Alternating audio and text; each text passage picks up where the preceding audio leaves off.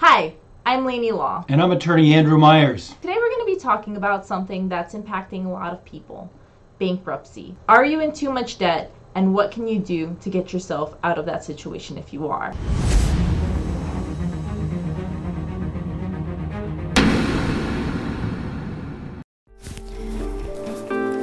Having practiced law for over 20 years, I find that what I enjoy the most is meeting my clients and getting to understand what brought them here. My clients come to me with serious issues, troubling injuries in a car accident, large amounts of debt, or other difficult problems. Let's go over everything. I would like to hear what it is that you're dealing with. It's my credit card debt. I have a lot of creditors calling, but I haven't been able to find a full time job.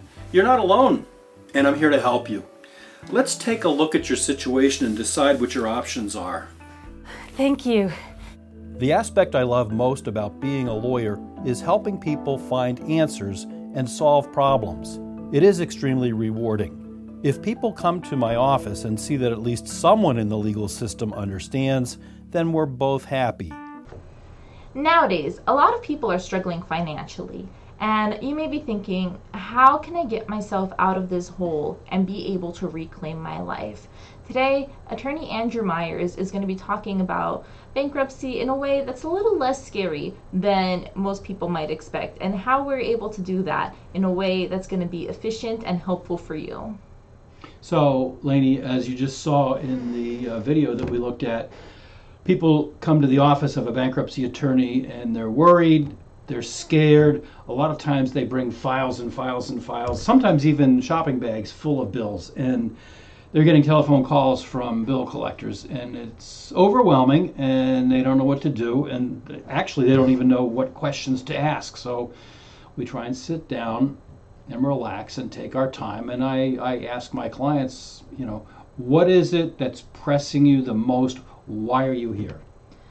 So, something that I imagine a lot of people are scared about at the thought of filing for bankruptcy, and something that might prevent people from filing, would be that most people would assume that it's going to hurt their credit, that it's going to have some kind of impact on them, that it's going to reflect badly on them in future instances where they might be trying to borrow money. Well, first of all, people that have a lot of debt, people that have a lot of collection notices coming in, they've already got uh, problems with regard to their credit ratings. So that's a given. And later on, we can talk a little bit about the impact that a bankruptcy has on a credit rating. But we're generally talking about people that have a pretty low credit score to begin with. So that's usually not their first concern. Okay. And something that people are concerned about too, a lot of people have a little bit of guilt and shame in regards to being in that situation and are concerned about the ethical consequences or whether or not, you know, it's the right thing to file for bankruptcy. That does come into play a lot. Uh, people are worried that, oh, this is a bad thing to do. Oh, I, I knew a, a person who did it before and that, that wasn't a good thing. But um, first of all, when I see credit card companies sending out statements to people, uh, oh, get this credit card, uh, we can help you. I, I, got one in the mail the other day that had pictures of ice cream cones with colored ice cream. And uh, wouldn't this be nice to have this great credit card? And then I opened it up. They didn't even, uh, in the old days, they would tell you what the credit uh, rating or the interest rate was, but you had to look way into the fine print to find out that the interest rate was like 24, 25. I've even seen 35%. The one I'm telling you about now had pictures of ice cream cones and happy people, and I opened it up and it did not even have the um, interest rate in it. So you'd have to go online and figure it out. So when credit card companies do that sort of marketing, uh, I don't feel badly about doing a bankruptcy. Hi, everyone. This is a special edition of About the Law coming to you. I talked about a credit card application that had all happy things like ice cream. Well, here it is. don't they make getting a credit card look like fun? It's like getting uh, ice cream and all that kind of stuff. Uh, and then you look into the terms and conditions, and they don't even tell you what the interest rate is going to be. They tell you, you know, all the terms and conditions you have to comply with in order to get this stupid credit card. Uh, and then to get the um, actual interest rate, it's not even in here anywhere. You have to go on to the website that's listed there. The other way I can answer that question is this there are seven major world religions. All seven of them mention the concept of bankruptcy in their, uh, in their biblical verses. Uh, for example, in Christianity, if you go to, and I'm not a preacher and I'm no great theological expert, but if you go into your Bible, Deuteronomy 15, verses 1 and 2 say that the Lord shall forgive all debt uh, within every seven years. And the reason that that's really interesting, not only that all major world religions mention bankruptcy, but also uh, before 2005, if you did a Chapter 7 bankruptcy, you had to wait seven years to do another Chapter 7 bankruptcy. So the Bible's reference to seven years and the bankruptcy law allowing a, a second successive bankruptcy in seven years kind of matched up. Now, in 2005, Congress substantially changed the bankruptcy law. Now you have to wait for eight years. Oh my goodness. So, I guess something that I'm wondering, and that I'm sure a lot of people watching this are wondering, is now you've told us that you have to wait, you know, now eight years to file again is there a certain amount that you need to be in debt before you're able to file for bankruptcy? With respect to a Chapter 7 bankruptcy, no, there's no limit. I mean, obviously, you've got to consider the consequences of a Chapter 7. Uh, and so you're not going to file a Chapter 7 if you only owe $25 or $100. Uh, so that's more of a personal decision. And on a Chapter 7, there's no real ceiling, although if you have tons and tons and tons of debt, a bankruptcy trustee is going to look at it. Yes. And now you mentioned a Chapter 7. Um, what kind of different chapters are there, and how do these different chapters impact the individuals that are filing for them? That's a great question because there are several different chapters. Uh, we read in the newspaper about all of these big box stores that uh, go under and they, they file a bankruptcy. And bankruptcy like that is called a Chapter 11. That's not what we're going to focus on today. We're going to focus more on what we call consumer bankruptcies. Consumer bankruptcies for individuals, like you're asking about, and like the young woman in the skit that we saw before, uh, they file either a Chapter 7 or Chapter 13. A Chapter 7 is generally what we call a straight bankruptcy. And we call it that way because generally it's over within about four months. We can talk about the timeline later. But you file the bankruptcy. 30 days later, you go to see a trustee who asks you questions about your situation.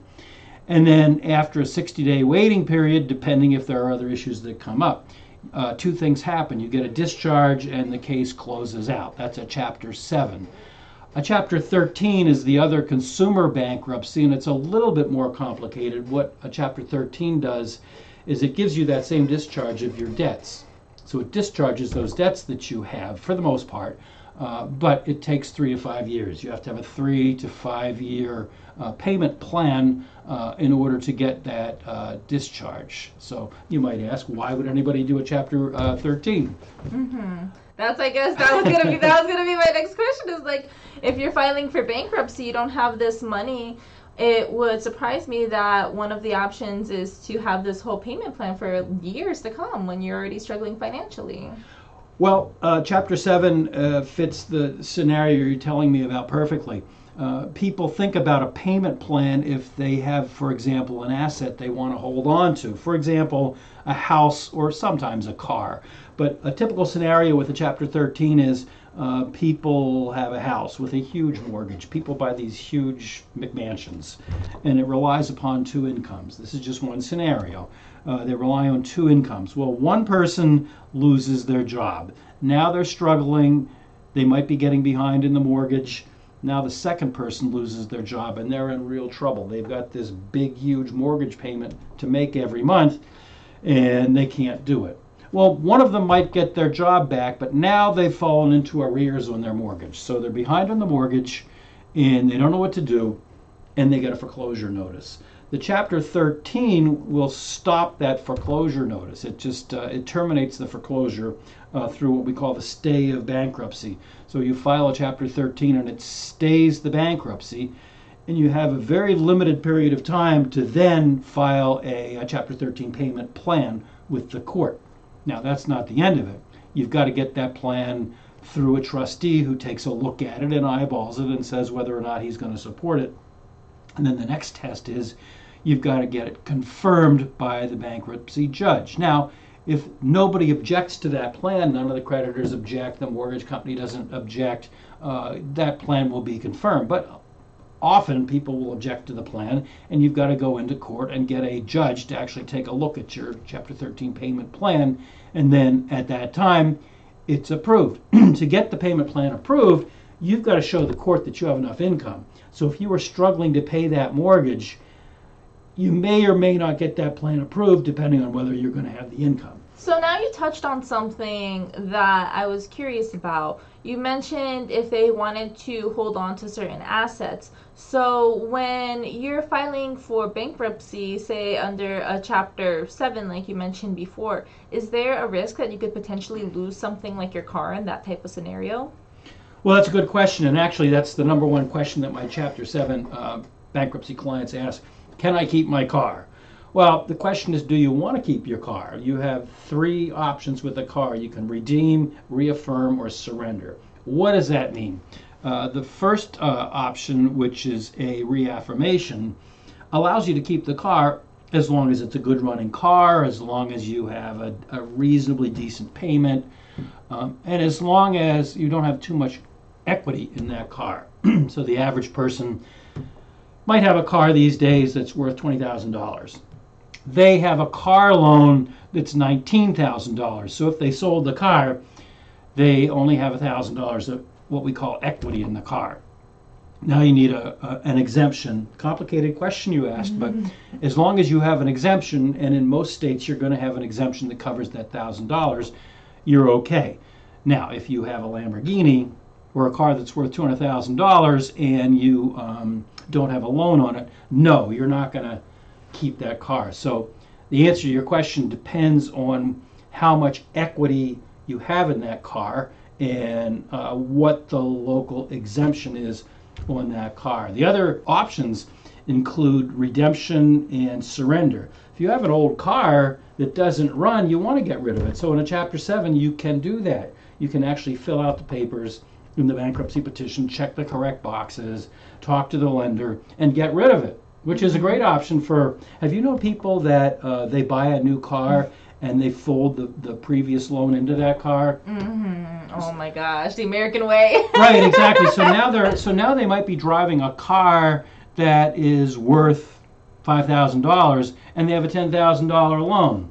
Well, scenario one lets them surrender that car. They just like go like this, and the car loan is discharged and the bank can come take the car and you get what the bankruptcy law calls a fresh start.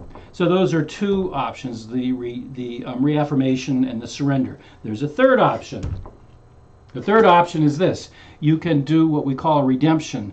And what that involves is a slightly different scenario. Suppose you have a car that's worth $12,000 and unlike our previous scenario, it does run. So the car is worth 12,000 but you owe 20,000 because you've folded these loans into it over the years. In a redemption, you deal with a new lender and you cram down the uh, loan on the car to the $15,000 value and get rid of the $20,000 loan. Now, the auto company, nine times out of ten, is going to object to that. Uh, sometimes they don't, but that's a good option for people that have way too much debt on a car. So, I guess something that I'm wondering too now with all of this is that is there a benefit for filing for bankruptcy over doing something like credit counseling or credit consolidation? Usually, people that come to me have already tried the credit counseling and the, and the debt consolidation because often what happens with these companies, and they have a lot of ads on TV, I get direct mail, uh, consolidate your credit, and it sounds like a great idea. You can put all your credit cards together into one, and it sounds great, right? Mm-hmm. But here's what happens nine times out of ten, or even more, these debt consolidation companies will take a monthly fee from you. And so you're going to have to pay. Not always, some of them work without a fee, but most of them work with a monthly fee and you pay them. Well, let's say you have six credit cards. They will work with the ones that make the most noise, the ones that are calling you on the phone every day. You know, maybe uh, Visa, maybe MasterCard, maybe uh, that card you got from the big box store and ran it up. Uh, that'll end up with a very aggressive debt collector. And so what will happen is they'll deal with that person and they might deal with three of your debts. And as you pay monthly, thinking that you're consolidating your debt, they'll pay the three noisy ones. Well, two years will go by like this. Meanwhile, this company is pocketing your money. Uh, then you come to find out that they've only dealt with some of your credit cards and not all of your credit cards. And that scenario, as unbelievable as it might sound, that happens all the time. So um, debt uh, consolidation, uh, generally speaking, is not always, but in my experience, it's turned out to be a very negative experience for my clients. Mm-hmm. And that you know, it sound that makes sense. Is like people get into the situation in the first place and they end up stuck there.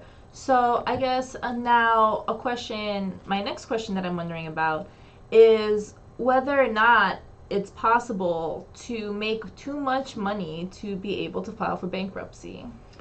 Well, yes. That's a good question, too, because there's a thing called a means test. And in other words, if you make too much money, you are unable to file a Chapter 7 bankruptcy. This came out of uh, some revisions to the bankruptcy law in 2005. So if anybody's watching us and they did a bankruptcy before 2005, they'll say, oh, that's not true. That didn't apply in, in my bankruptcy case but it does now.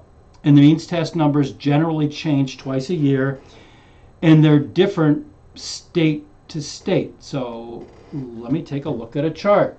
The numbers change all the time. So uh, the most recent chart that I have in front of me tells me that, oh, it varies by the number of people in your household also. So Let's take a look at New Hampshire. If you are a family of two in New Hampshire, and if you filed during this period of time, and again, these numbers change all the time, but right now, if you're a household of two and you make more than $90,000 in New Hampshire, you fail the means test. You can't do a Chapter 7. You've got to do a Chapter 13 or not file at all. Now, just to illustrate how these numbers change from state to state, in Massachusetts, the number is ninety-three thousand dollars. So the mean income level in Massachusetts is ninety-three thousand. Just uh, by way of contrast, one of the highest means test household income numbers in the whole country is in the District of Columbia, where a household of two can make up to $135,000 and still do a Chapter 7.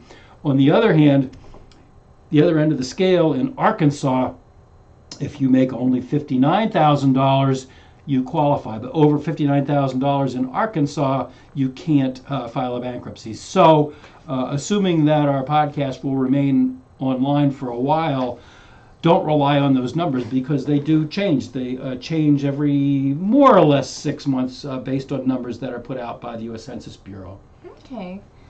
Now, something that I'm curious about when people have things like student loans because you mentioned these high you know i'd say high but it's that you, people are able to you know make up in some states up to $90000 are things like student loans are those discharged when people are filing for bankruptcy it's a simple answer and a complicated answer. No, generally speaking, student loans are non-dischargeable. Now, I'm talking about uh, the government, uh, the government-backed student loans and you know all the acronyms if you went to college and you have those student loans hanging over your head. I mean, I remember getting out of law school and having a lot of uh, student loan debt. And um, so, if they are government backed student loans, it's very, very, very difficult to get them discharged.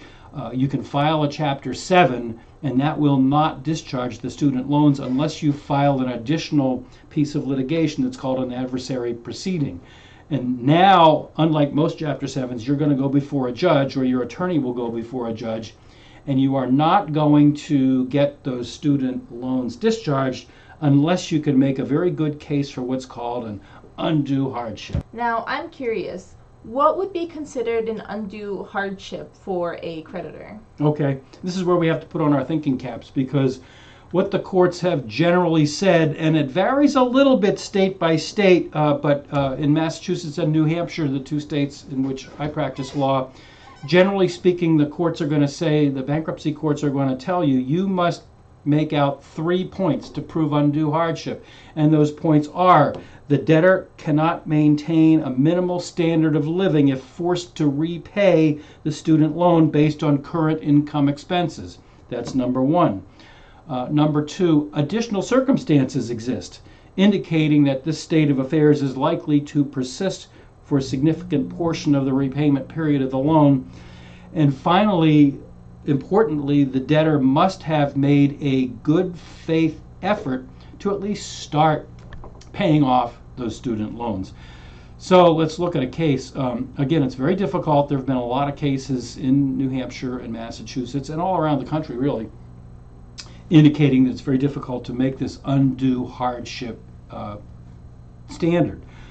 In one case, there was a poor guy in Texas that was working really hard to support his wife and family, and he worked a good, honest job as a maintenance worker in a company. And he decided uh, that he was going to better himself, and he saw one of these matchbook schools. Did you ever see those matchbook covers that they say you can go to school and learn this or that or the other? see matchbooks. Well, all right. Well, so anyhow, this this matchbook cover said you can go to school and get a certification in various things. And one of the things he could go to school and get certification was a fancy schmancy multi word uh, lingo for basically an advanced certified maintenance technician. If you looked into it, it was going to teach him how to be certified as a janitor. Mm. Well, the man, in good faith, in good faith, he wanted to support his wife and his family, and he went and he uh, went to the school, he spent a lot of money, tens of thousands of dollars, and he ended up with this certification. And he went to his boss for a raise, and the boss uh, just asked him, you know, what is this? You can keep doing your job as you are. So the man took this certification to other companies, and the other companies just looked at this certification, and it turned out to basically be phony. Mm-hmm. It just, you know, they took the man's money they gave him this class. It gave him nothing except for a piece of paper that said, Here, you have this certification. So he wasn't happy. He went to an intelligent bankruptcy attorney and they made a case for undue hardship. And the court went through those three points and they said, you know, look, to pay back these incredible student loans and work the job you have is going to create a substantial hardship for you, and you're not going to be able to repay the loan without seriously impacting your quality of life. Uh, the circumstances were that he was unable to pay those over the long term of the debt because it stretched out for a long time, and this was going to impact his family and bringing up his kids. Uh, the third factor, which was very important in this case, in a lot of cases, was that the man did make a good faith effort to repay. I mean, he was an honest man, he worked very hard, he was trying to support his wife and his kids. And at first, he did try, and he did actually make payments at the beginning of those loans because he wanted to do the right thing. And in that rare case, there are others, but in this case we're using as an example, they did discharge his student loans. It's good for people that if they are not able to get this benefit from their education that they were hoping to get, that they are at least able to have that dismissed if they're able to prove that it's causing that undue hardship, like you said. Now, something that I'm wondering about too is if somebody is planning to file for bankruptcy, what should they do before that? Is how can they get their ducks in line as best as they can? The best way to get ready for bankruptcy is to make sure you've got all of your um, debt organized. Make sure a lot of people throw their a lot of people throw their mail out. They don't even look at their mail. and as an attorney who reads everything, I, I find that a little bit shocking. But I've had people come to my office and they tell me they know they have a lot of debt and I ask them, where is it? Well, I threw it all out. so the first step is to keep it all. If you don't, you can go online and get your credit report, and assuming that the credit, the, you know, everybody can get a free credit report, assuming that that credit report is accurate, and they're not all accurate, trust me, because I look at tons of them. Uh, assuming that that's accurate, have that, uh, have your car payment, have your mortgage if you have one, have all that handy and find an attorney that's going to help you. We can talk about that later if you uh, want to try and do it yourself. But the other thing is, uh, before you can file a bankruptcy, and this is different from the debt consolidation we talked about before, you've got to do a class that's called credit counseling. Now, you can do it on the computer. When Congress first came up with this idea, way back in 2005, their idea initially was that they were going to try and discourage people from filing bankruptcies, and you'd have to actually go to a class somewhere, get in your car and drive, and, and be shamed about uh, why didn't you pay your bills, and that that doesn't exist anymore. Now you can do the mandatory credit counseling as long as it's through an agency that's approved uh, by the government. Uh, you can do it online. Some clients, I still have people that don't like the computer, believe it or not. Uh, you can do it on a 1 800 number, but that's the next thing you need to do is to um, do a credit counseling class that's approved by the U.S. Justice Department. Then there are other things that you need to do, and there are finer points. You can get into trouble if you don't do certain things. But the bottom line is don't use any credit cards at all for 90 days before you file. Um, don't buy luxury items. Don't go on a fancy schmancy vacation. I mean, if you if you have made the mental decision that I'm going to file a bankruptcy, the last thing you're going to do is go on some luxury vacation to Europe or Mexico. And the last thing you're going to do is buy a great big huge car or a great big huge stereo or anything. So that's actually called bankruptcy fraud, and uh, you're going to have problems in that case. So those are just a couple of things that come to mind uh, before you file a bankruptcy. So, kind of to summarize that, if you know you're going to be filing for bankruptcy for 90 days, chill out. You already know you're in a bad financial Right, situation. Right, exactly. yeah. Oh, like wind it down a little bit. You know, make sure that you're collecting all of your any hints you have of debt. You know, try to reel it in with the spending. Not don't make any luxurious spendings, and make sure that if you're filing for bankruptcy, that you're doing it for the right reasons. So, are people able to file for bankruptcy themselves, or do people need to speak to an attorney in order to file for bankruptcy? Well, people can file themselves, but I don't recommend it. And it's not just because I am an attorney, it's because it's pretty complicated. You know, there are a lot of attorneys that don't even think about the possibility of considering getting into bankruptcy because it does have a lot of ups and downs. The bankruptcy petition itself involves a number of statements and schedules and affidavits and uh, you're required to file it electronically and you've got to file a declaration. Let me just uh, show you one bankruptcy petition that I have here. There are no names, everything is confidential. I've used this for learning purposes in the past. This is actually a short bankruptcy petition, it's 48 pages. Uh, that includes about a 10 page statement of financial affairs that makes you disclose all of your income this year to date and the two years prior to this. It makes you uh, list any lawsuits that you have, and a lot of people that file bankruptcy do have lawsuits pending, usually uh, collections. It makes you uh, disclose a great deal about things that you've done in your uh, financial life. Do you, do you have any uh, uh, rent-own furniture contracts? Do you have financial statements? Uh, what are all the banks, not only that you have accounts in now, but if you've closed a bank account, um, please list those. So it goes on and on and on. Uh, there's a statement of intention for you to tell the bankruptcy court what you're going to do with your car. Uh, you got to disclose your mortgage, any contracts um, that you have, any life insurance that you have. Uh, all of your credit cards, all of your credit cards have to be listed. So it goes on quite a bit. You've also got to list every single thing that you own. Now, Oh you have to do you have to list every single pen and pencil and paperclip? No. We can go by categories, but generally an attorney is going to know uh, what you can categorize and what you can't categorize. So you know, um, please don't uh, view this as a self-serving statement, but I do highly recommend that people go to an attorney because I have seen people uh, go to a creditors meeting without an attorney, and it boggles their mind the questions that they're asked and the level of detail that can be asked of them. And that makes complete sense to me. And something we talked about a little bit before, as far as, you know, whether or not you're going to go to the classes in person or over the phone. or you don't like doing it online, a lot of people feel a lot of shame when it comes to filing for bankruptcy. When you file for bankruptcy, are you going to need to appear in front of a judge?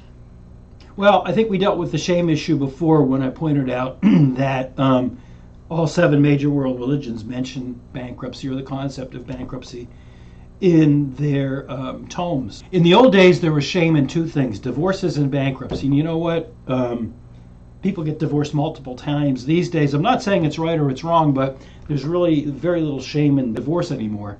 The same is true of bankruptcy. When I was growing up as a little kid, if somebody filed a bankruptcy, that was a big deal.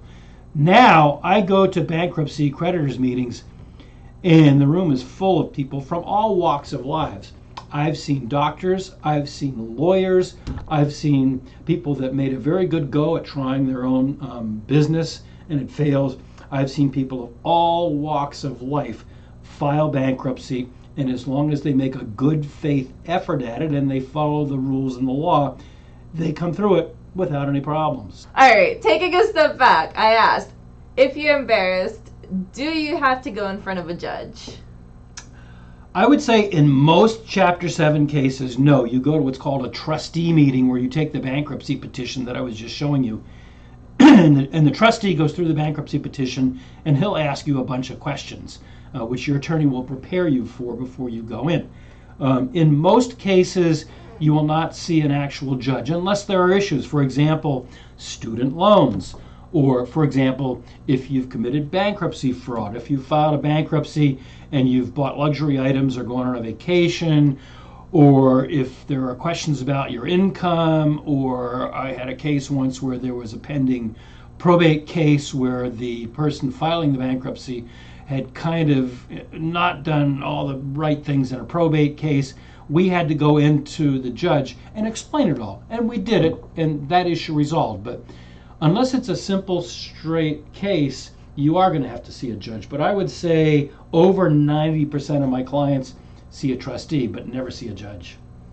Okay, and that could possibly help in the lessen the pressure that some people may face in these situations. So at these trustee or creditor meetings, you mentioned that they kind of go through and make sure that you just you know that you haven't been doing any spending or any frivolous spending i should say you know everybody's going to do some type of spending but what is kind of the workflow that you see when you're filing for bankruptcy at these meetings well, the trustee meetings, uh, generally we call them 20 questions or 40 questions, depending. Uh, there's a series of questions they're actually online somewhere in the creditor's handbook. They don't always necessarily follow all of those uh, rules. They, they, you know, they, a trustee might go in and do 20 or 30 of these in a day, so they might ad lib a little bit. But the, the questions are generally going to be, what's your income? Where do you work? Uh, what credit cards did you have? Did you file all your taxes? Um, they just want to see if everything is pretty much on the up and up when you go to these meetings, you must have two things. You've got to have a picture ID and you've got to have a social security card. That's it. So, what if somebody is filing for bankruptcy and forgets to list all of their debt? Seriously, that can be a problem. Uh, this is federal law, bankruptcy is, but it varies by the circuits in the United States. And here in the First Circuit, where we are in New Hampshire and Massachusetts, if you forget one of your credit card debts and you don't list it in your bankruptcy petition, and you get your discharge and the case closes, you're going to have to go back and reopen that case. You're going to have to reopen the case and file a bunch of papers, a declaration of electronic filing, and an amended schedule, uh, and an affidavit, and a bunch of other paperwork, and pay a filing fee to reopen the case and relist that debt and then go through a process before the case closes and that debt is discharged. Now, like I said before, this is although this is federal law, there are different circuits in the United States. And out in California, the law is the opposite. If you file a bankruptcy in California in that circuit and you forget one of your credit card debts, it's not a problem because all of your debt is going to be discharged as long as your petition was filed in good faith. But so the best thing to do is make sure you get all of your debts listed in that petition. It's nice that in some states you're able to get all your debt discharged completely. So now on a similar topic, what happens if when you're filing for all of your possessions you forget to list one? And is there like a certain minimum? Like should you be when you're filing for your possessions should you be listing pretty much anything that's over like a hundred dollars two hundred? Should it be over a thousand? Well, generally speaking, and again, it's a general guideline, not an absolute, but anything that's worth $600 or more should be listed. And again, uh, we can go by categories. We don't have to list every couch and chair. We can say household furnishings. And as long as you put a reasonable number on it, you're not going to have a problem. But here's a story that actually happened. A fellow who was a real estate attorney in Boston filed his own bankruptcy petition. Again, he's an attorney, but he's a real estate attorney. And one of the last times that the real estate market went south, he had to file a bankruptcy. So he filed a bankruptcy and he goes through all the schedules and statements that we were talking about and looking at before. He failed to list a Rolex watch. He oh. didn't, li- and those are worth a lot of money, right? Well, in well in excess of six hundred dollars. yeah So he goes into the creditors meeting, and the trustee says, I see you're wearing a Rolex watch. Well, the guy said, Sure. And the trustee says, I want it. And the attorney said, What do you mean you want it? He says, Well, I don't see it listed in your petition. And this actually happened. And the attorney not only had to hand the Rolex watch over to the trustee, but also at that point, the U.S. Justice Department stepped in and said, let's take a closer look at this petition. And they found that he had also forgotten to list some bank accounts. So he was in pretty big trouble. So, yes, you really need to schedule everything that you own. Yes. Mm-hmm. That sounds really scary. That's something that people need to be aware of when you're filing for bankruptcy that you're making sure that you're listing everything you have, especially if it's something crazy like that that can amount to a decent amount of money. Absolutely. Yeah. So now, something that I'm curious about when you're closing out your accounts, when you're filing for bankruptcy, are you able to keep, like, say you have one specific account that you love, are you able to keep that account? No. Bankruptcy is not the way I explain this to clients is that it's not the Chinese buffet. Uh, bankruptcy is the all-inclusive. You you must include all of your credit cards, and if you uh, don't, you can have problems. So often I would have people say, "Well, I just want to keep this one card, and I only use it for this or that." No, you've got to include them all. And that makes sense that you would, mm-hmm. you know, have to be transparent about everything and you can't just kind of file for bankruptcy. No, no, there's no such thing as kind of bankruptcy. kind of Right. ba- a little bankrupt as a treat. So my last question for you today is what happens if someone wants to file for bankruptcy but they haven't finished filing their taxes? Uh, that's not a good day. Uh, generally speaking, you've got to show the trustee and the court in advance that you've filed your taxes. In fact, when you go to the trustee meeting, you have to give them your two most recently filed taxes. So now, some people are elderly and they're on Social Security, and so they don't have enough income to file taxes. And we get around that by filing an affidavit with the trustee saying just that I don't have to file taxes because my income is so low. But most of us who have income, who are required to file taxes, in that bankruptcy is overseen by the United States government. Uncle Sam does not look kindly on people that don't file their taxes. They just don't like that.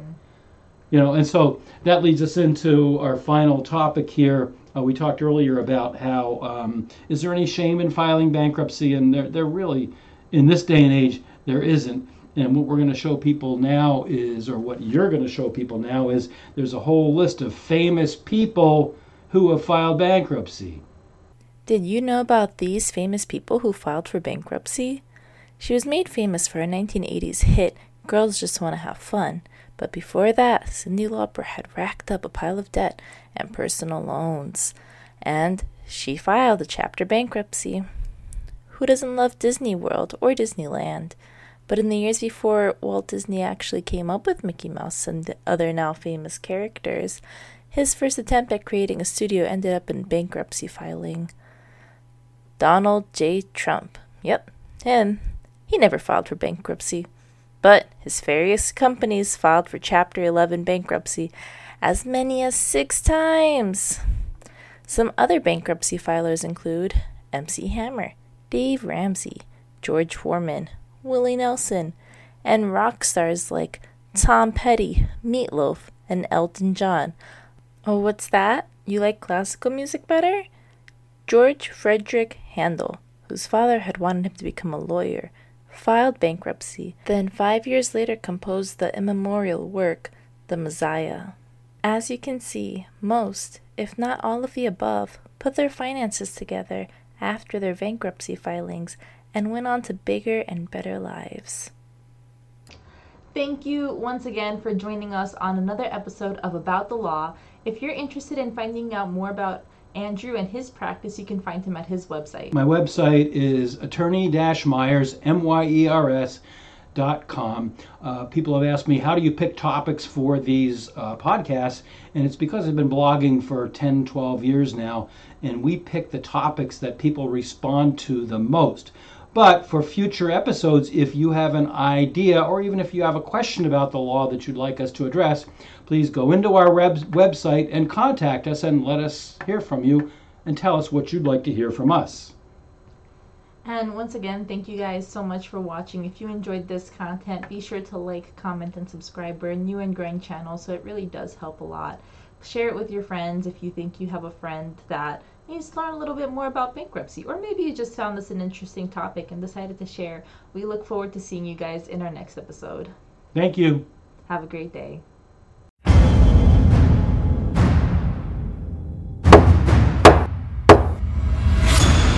You have been watching About the Law, a production of the law offices of Andrew D. Myers in Methuen in the Merrimack Valley of Massachusetts and Derry, New Hampshire. Please give us a like and subscribe. The foregoing is offered for informational purpose only. It is not intended as, nor does it constitute, legal advice. Laws vary widely from state to state. You should rely only on the advice given to you during a personal consultation by a local attorney who is thoroughly familiar with state laws and the area of practice in which your concern lies.